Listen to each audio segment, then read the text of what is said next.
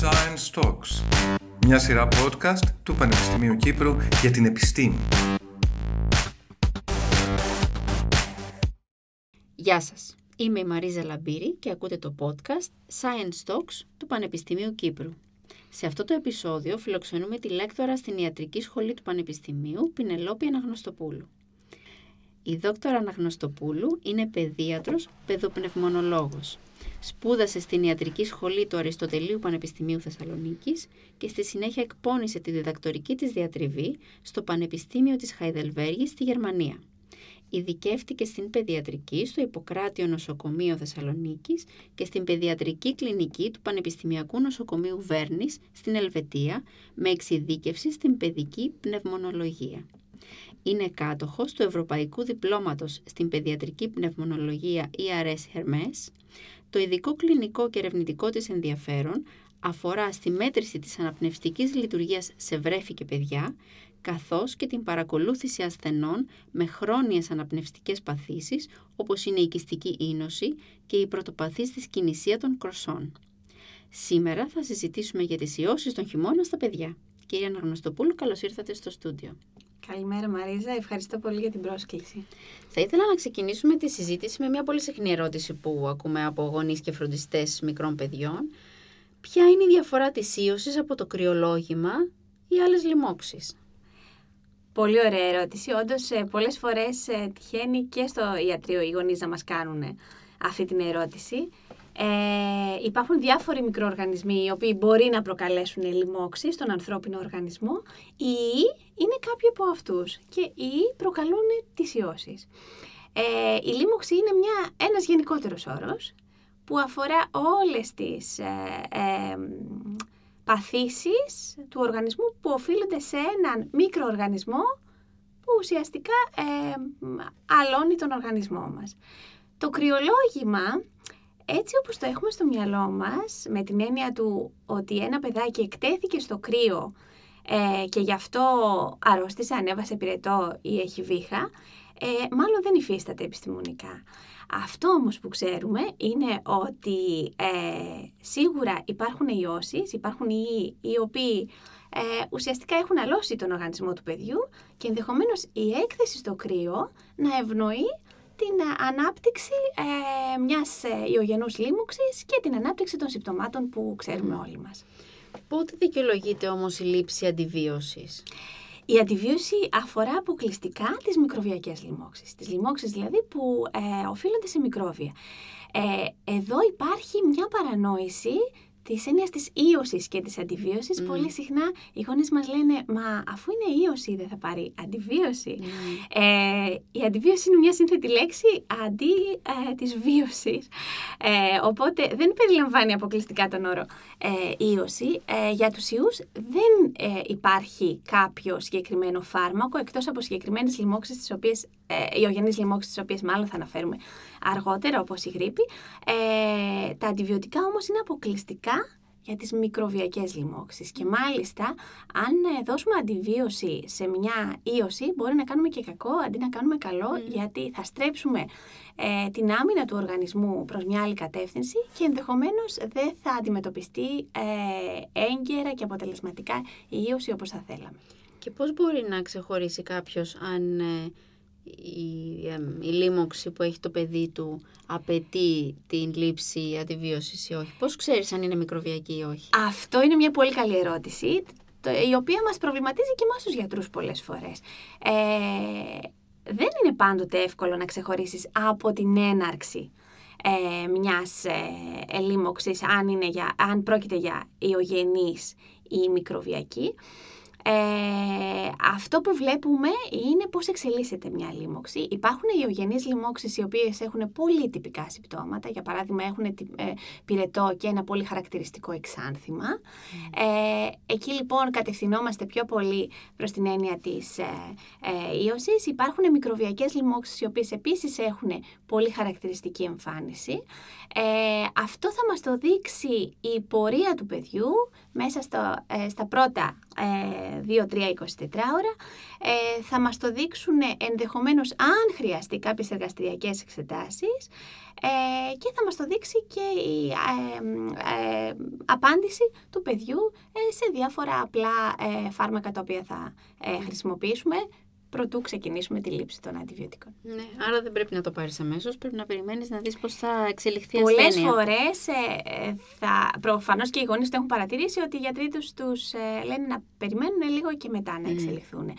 Ε, σε πολλές περιπτώσεις θα χρειαστεί να ε, εξετάσει το παιδί ο γιατρός, ο προσωπικός γιατρός, ο παιδίατρος, ε, για να αποφασίσει αν χρειάζεται Ε, κάποια συγκεκριμένη αγωγή mm. ή όχι.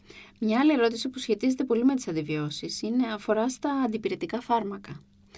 Ε, πολλοί γονείς μόλις ανεβάσει το παιδί θερμοκρασίας σπέβδουν να δώσουν αντιπηρετικό, ενώ έχω ακούσει από γιατρούς να λένε ότι περίμενε να δούμε μέχρι πού θα φτάσει ο πυρετός ε, πριν δώσουμε το αντιπηρετικό. Μπορείτε να μας το εξηγήσετε λίγο αυτό? Ε, αυτό είναι αλήθεια. Καταρχάς να πούμε ότι ο πυρετός είναι μια ε, φυσιολογική αντίδραση του οργανισμού. Είναι κάτι που μας δείχνει ουσιαστικά ότι συμβαίνει μια αλλαγή στον οργανισμό, την οποία ο οργανισμός ο ίδιος προσπαθεί να αντιμετωπίσει. Οπότε από μόνος του ο πυρετός δεν είναι κάτι κακό, μας δείχνει ότι υπάρχει αντίδραση. Mm. Ε, τυπικά λέμε ότι ε, πρέπει να φτάσει η θερμοκρασία στους τριάντα οκτώ κόμμα πέντε βαθμούς Κελσίου για να πούμε ότι ένα παιδί έχει πυρετό, από εκεί και κάτω μιλάμε για ε, ήπια πυρετική κίνηση και τυπικά θα δώσουμε αντιπυρετικό από τους τριάντα οκτώ κόμμα πέντε και ε, πάνω. Υπάρχουν βέβαια κάποιες κατηγορίες παιδιών στις οποίες ε, δίνουμε την οδηγία στους γονείς να ξεκινήσουν από χαμηλότερες θερμοκρασίες τη λήψη του, ε, το να δώσουν αντιπυρετικό.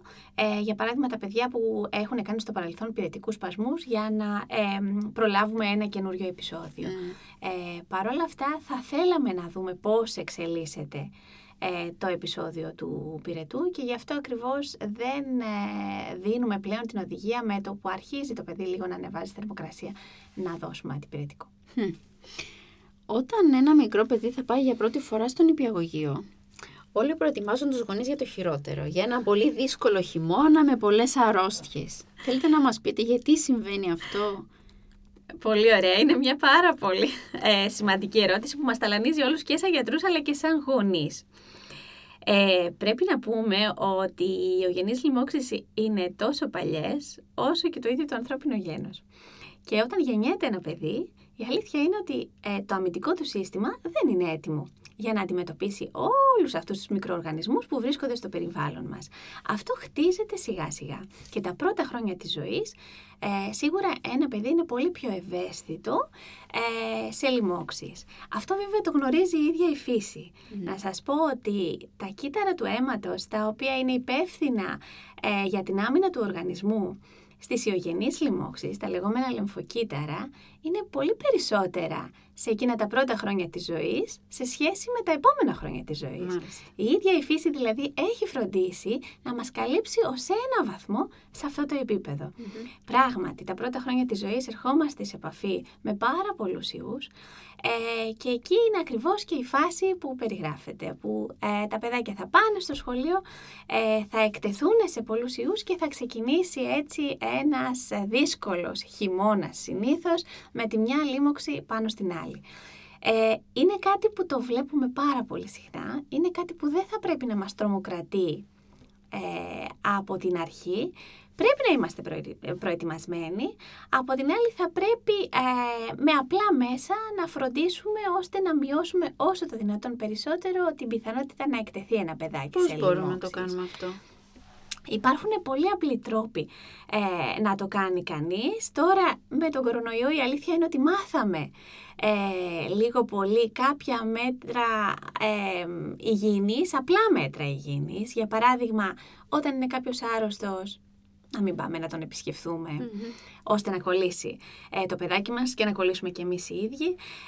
Ε, στην περίπτωση που έχουμε κάποιον άρρωστο μέσα στο περιβάλλον μας, μέσα στο σπίτι μας, να πλένουμε καλά τα χέρια μας, ε, να αερίζουμε το σπίτι, ε, να φροντίζουμε να τρώνε καλά τα παιδιά, ε, να τρώνε από όλα τα φαγητά, να κοιμούνται καλά, ε, και ενδεχομένως και τους χειμερινούς μήνες να μην είμαστε ε, σε κλειστά περιβάλλοντα με πολύ κόσμο. Mm. Για παράδειγμα, παιδάκια μικρά ε, που θέλουν να παίξουν σίγουρα, ε, θα μπορούσαμε να επιλέξουμε μια ηλιόλουστη χειμωνιάτικη μέρα να πάμε στο πάρκο να παίξουν mm. ή σε μια ανοιχτή παιδική χαρά, παρά να πάμε σε έναν κλειστό παιδότοπο mm. που εκεί ούτως ή άλλως, επειδή μαζεύονται πολλά παιδάκια μέσα σε ένα κλειστό περιβάλλον, τα πράγματα σίγουρα γίνονται πιο δύσκολα από πλευράς ε, ε, μετάδοσης λοιμόξεων. Ναι.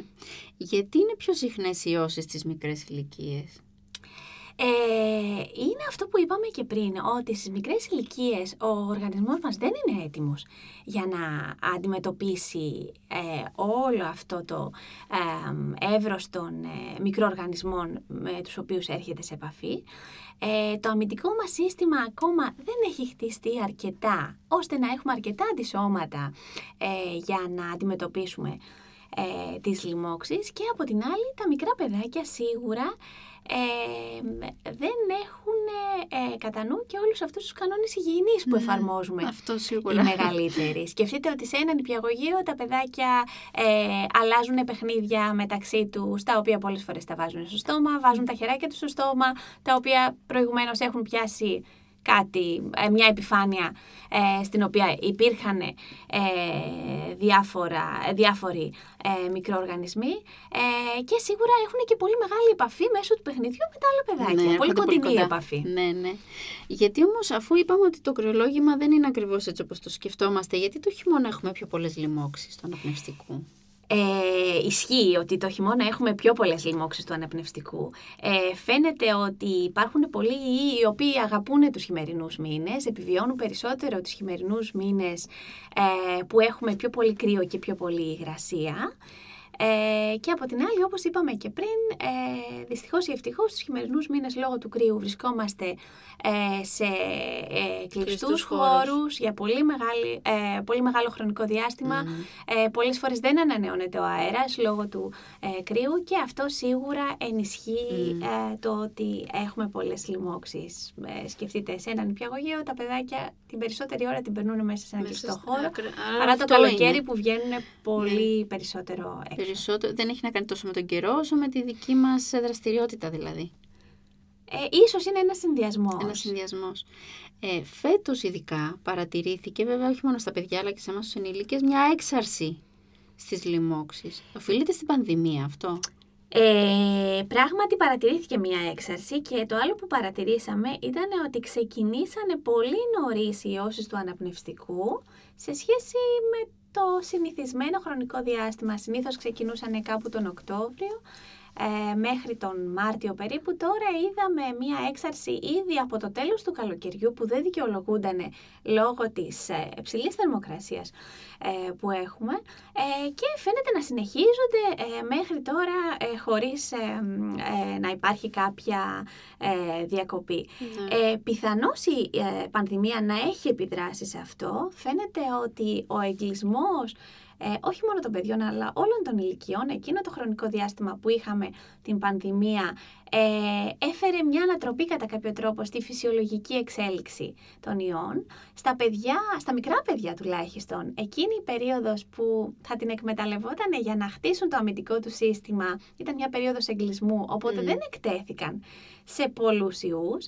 Ξαφνικά λοιπόν τώρα εκτίθενται ε, σε μια μεγάλη πληθώρα ε, ιών, οπότε σίγουρα είναι πολύ πιο ευάλωτα και μας φαίνεται ότι είναι μονίμως άρρωστα, γιατί κολλούν το ένα, τη μία λοίμωξη ε, μετά την άλλη. Και κολλούν και τους γονείς. Ε, όντως, αυτό μετά έχει σαν αποτέλεσμα να κολλάει και η υπόλοιπη ε, οικογένεια. Ε, υπάρχουν ε, κάποιες απόψεις επιστημονικές που λένε ότι και ο ίδιος ο κορονοϊός μπορεί να άλλαξε λίγο την άμυνα του οργανισμού, τις αμυντικές ε, δραστηριότητες. Αυτό μένει να το δούμε και τα επόμενα ε, χρόνια. Ε, και επίσης αυτό που συμβαίνει πολύ συχνά ε, είναι ένα οικοσύστημα από μόνοι τους, mm. οπότε βλέπουμε ότι πρέπει να υπάρξει μια ισορροπία. Ε, όταν λοιπόν είμαστε όλοι κλεισμένοι μέσα και δεν μπορούν να διοχετευτούν κατά κάποιο τρόπο κάποιοι, κάποια στιγμή αυτό θα ξεσπάσει για να επέλθει ισορροπία. ισορροπία. Ενδιαφέρον. Ποιες ομάδες παιδιών και ενηλίκων ενδεχομένως είναι πιο ευαίσθητες στις λοιμώξεις του αναπνευστικού? Ε, όντως, τα παιδιά υπάρχουν κάποιες συγκεκριμένες ομάδες στις οποίες είμαστε πάρα πολύ προσεκτικοί. Ε, και εφιστούμε και την προσοχή ε, στους γονείς αυτών των παιδιών. Ε, τέτοιες κατηγορίες είναι τα παιδιά που γεννήθηκαν πολύ προώρα mm. και χρειάστηκε να παραμείνουν ε, για πολύ καιρό στον αναπνευστήρα ε, ή χρειάστηκαν οξυγόνο για πολύ καιρό. Εκεί έχουμε μια κατάσταση ε, που ονομάζεται βροχοπνευμονική δυσπλασία ε, που οι πνεύμονές τους ε, δεν αναπτύχθηκαν όπως θα έπρεπε κατά τη διάρκεια της ε, κοίησης, με αποτέλεσμα να έχουν μια αυξημένη ευαισθησία στις λοιμώξεις.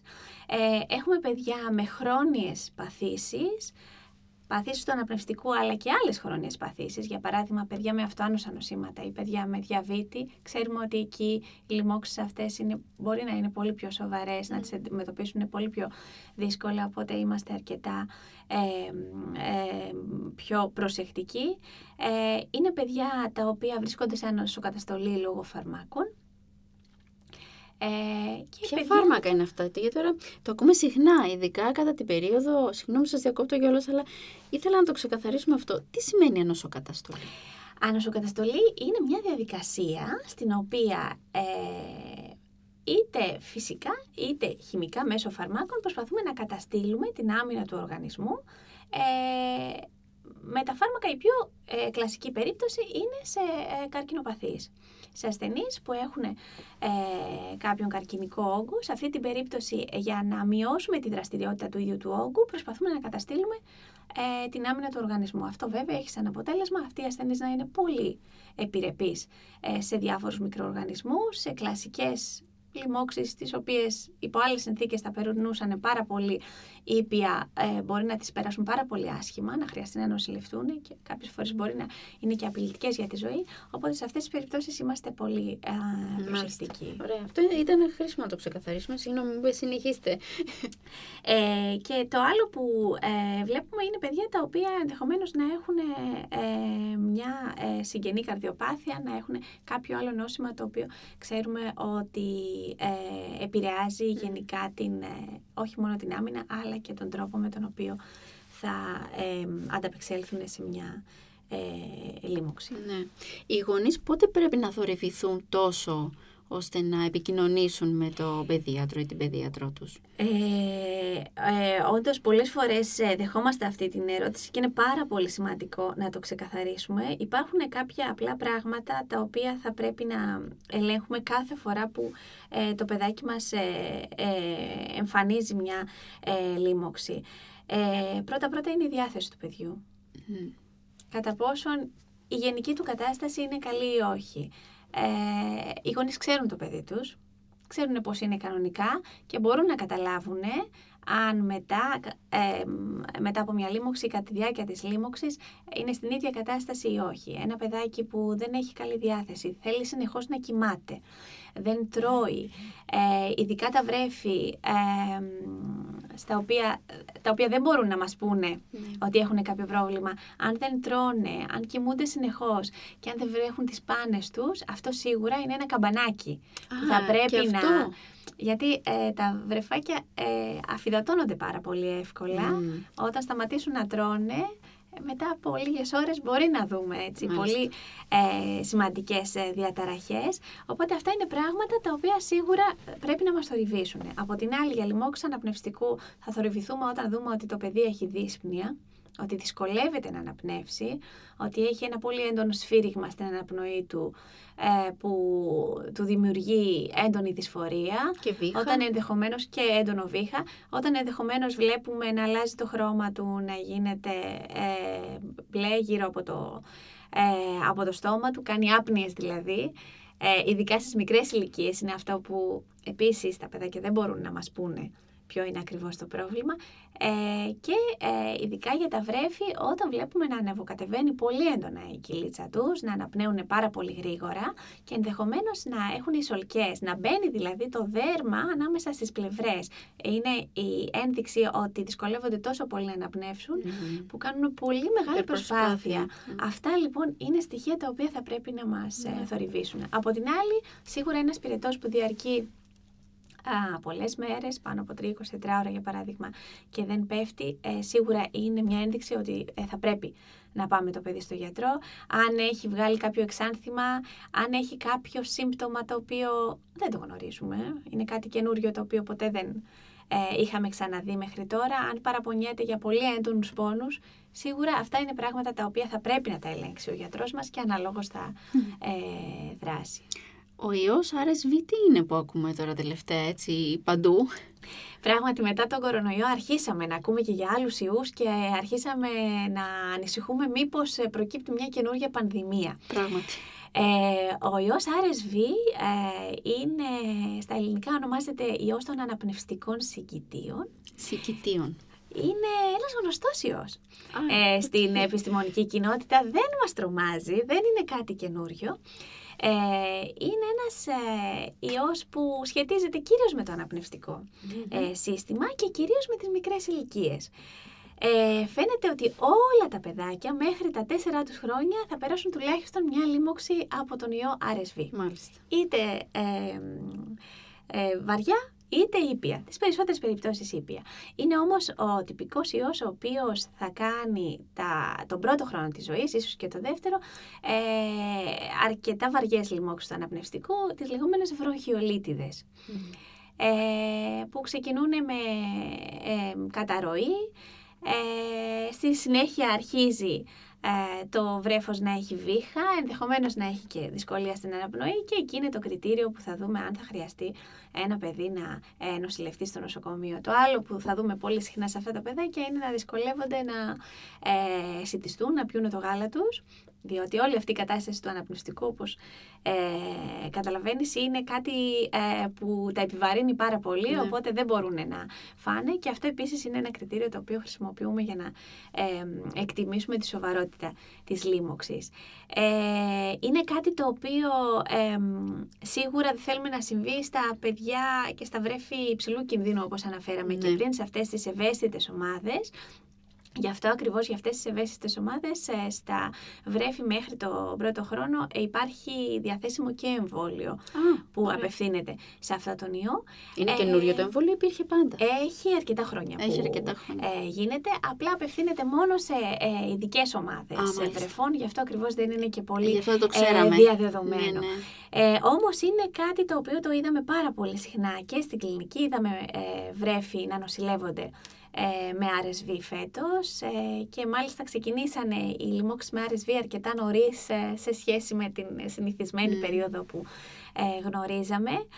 Ε, στις περισσότερες περιπτώσεις δεν χρειάζεται να κάνουμε βέβαια έλεγχο, γιατί πολλοί γονείς μας ρωτούν πρέπει να κάνω έλεγχο για τον ιό αρ ες βι. Και πώς γίνεται ο έλεγχος, με τον ίδιο ε, τρόπο που γίνεται το COVID ή κάτι υπάρχει, άλλο? Ε, ε, υπάρχει δυνατότητα και με τον ίδιο τρόπο που γίνεται το COVID και με, ε, ε, με rapid test και με ε, πι σι αρ. Ε, παρόλα αυτά, σε λίγες περιπτώσεις θα χρειαστεί να γίνει εργαστηριακός έλεγχος για να επιβεβαιωθεί, ε, διότι η θεραπεία είναι καθαρά συμπτωματική. Mm. Οπότε είτε προέρχεται από τον αρ ες βι, είτε προέρχεται από έναν άλλον ιό που κάνει τα ίδια συμπτώματα, η θεραπεία ε, και ο τρόπος με τον οποίο θα προσεγγίσουμε το παιδί είναι ο ίδιος. Ακριβώς. Αυτό, και αυτό είναι πολύ χρήσιμο να το πούμε, γιατί τρομάζουμε με όλα αυτά τα καινούρια για μας, ενώ γνωστά σε εσάς τους γιατρούς ε, τρομάζουν ακούγοντας τα. Όντως, νομίζω ότι είναι σημαντικό και να καθησυχάσουμε τους γονείς, ναι. αλλά να ξέρουν και σε ποιο σημείο είναι εκεί που θα ανησυχήσουν ναι. και θα πάνε το παιδί στο γιατρό. Πού σας βρίσκουν οι γονείς? Πού, πού βλέπετε κόσμο ε, ασθενείς? Ε, εγώ είμαι μέλος της παιδοπνευμονολογικής κλινικής του Μακαρίου Νοσοκομείου. Ε, εμείς ανήκουμε στην κατηγορία των ειδικών γιατρών, οπότε θα πρέπει μέσω ε, παραπομπής από τον προσωπικό τους γιατρό ε, οι γονείς ε, να έρθουν σε εμάς. Ε, όλα αυτά που συζητάμε είναι σίγουρα ε, μια ρουτίνα των ε, ε, παιδιάτρων που υπάρχουν στην κοινότητα. Ε, οι συνάδελφοι είναι πάρα πολύ καταρτισμένοι σε ό,τι αφορά τις λοιμώξεις και ειδικά τις ιογενείς λοιμώξεις, είναι νομίζω από τα πιο ε, συχνά περιστατικά που βλέπουν στο ιατρείο τους. Ε, στην περίπτωση που χρειαστεί, τότε ε, θα παραπεμφθεί ένα παιδάκι και σε εμάς. Συνήθως σε εμάς θα παραπεμφθούν παιδιά τα οποία είτε πέρασαν μια πολύ σοβαρή λοίμωξη, είτε έχουν και ένα υποκείμενο νόσημα το οποίο ευνοεί την ε, ε, εκδήλωση σοβαρών λοιμώξεων αρκετά συχνά στην παιδική ηλικία. Mm-hmm. Με ποια έρευνα ασχολείστε αυτή την περίοδο? Να πάμε και στο ακαδημαϊκό σας τώρα κομμάτι. Ε, ναι, ε, ε, έχει σχέση η έρευνά μου με όλα αυτά που ε, συζητάμε ε, σε αυτό το επίπεδο. Αφενός μεν ε, ασχολούμαι με παιδιά τα οποία έχουν χρόνιες αναπνευστικές ε, παθήσεις, όπως είναι η κυστική ίνωση και η πρωτοπαθής δυσκινησία των κροσσών. Ε, Είναι κληρονομικές παθήσεις, ε, στις οποίες ε, οι πνεύμονες ε, ε, για ε, κάποιους δομικούς λόγους ε, δεν μπορούν να τα απεξέλθουν όπως ένας υγιής πνεύμονα στις ε, συνεχείς λοιμώξεις. Με αποτέλεσμα αυτά τα παιδιά σιγά σιγά, λόγω των επαναλαμβανόμενων λοιμώξεων, ε, να έχουν έκπτωση της αναπνευστικής λειτουργίας. Ε, και το άλλο κομμάτι με το οποίο ασχολούμαι είναι τα ε, πρόωρα, ε, τα οποία πρόωρα, αφού βγουν από την νεοχνολογική κλινική ε, και περάσουν το πρώτο στάδιο, το πρώτο δύσκολο στάδιο, πηγαίνουν στο σπίτι, μετά όμως χρειάζονται μια συνεχή παρακολούθηση, και σε αυτή την παρακολούθηση μας ενδιαφέρει πάρα πολύ να δούμε πώς εξελίσσονται οι πνεύμονές τους στα πρώτα χρόνια της ζωής, και αυτό το κάνουμε με κάποιες εξειδικευμένες ε, μετρήσεις αναπνευστικής λειτουργίας. Ε, εκεί λοιπόν προσπαθούμε να εντοπίσουμε ποια από αυτά τα παιδιά ενδεχομένως στο μέλλον θα έχουν μόνιμα αναπνευστικά προβλήματα και ποια ε, θα ανήκουν στην κατηγορία των παιδιών που ναι μεν θα έχουν μια ευαισθησία, αλλά δεν θα επηρεαστεί η ε, ποιότητα ζωής και η ε, ανάπτυξή τους. Mm, πολύ ωραία. Σας ευχαριστώ πολύ για αυτή την πολύ χρήσιμη συζήτηση σήμερα για όλους μας, γονείς και φροντιστές. Και ελπίζω να τα ξαναπούμε σύντομα στο μέλλον, χωρίς να έχουμε αυτή την έξαρση των ασθενειών που έχουμε σήμερα. Εγώ ευχαριστώ πολύ για την πρόσκληση. Σε αυτό το podcast φιλοξενήθηκε η λέκτορα στην Ιατρική Σχολή του Πανεπιστημίου Κύπρου, Πενελόπη Αναγνωστοπούλου. Είμαι η Μαρίζα Λαμπύρη. Ευχαριστώ που μας ακούσατε. Για να ακούτε τα επεισόδια της σειράς Science Talks, εγγραφείτε στα podcast Science Talks στο Spotify ή τα Google Podcasts. Οι εκπομπές μεταδίδονται επίσης κάθε Τρίτη και Πέμπτη από τον γιου σι γουάι Voice ενενήντα πέντε κόμμα δύο.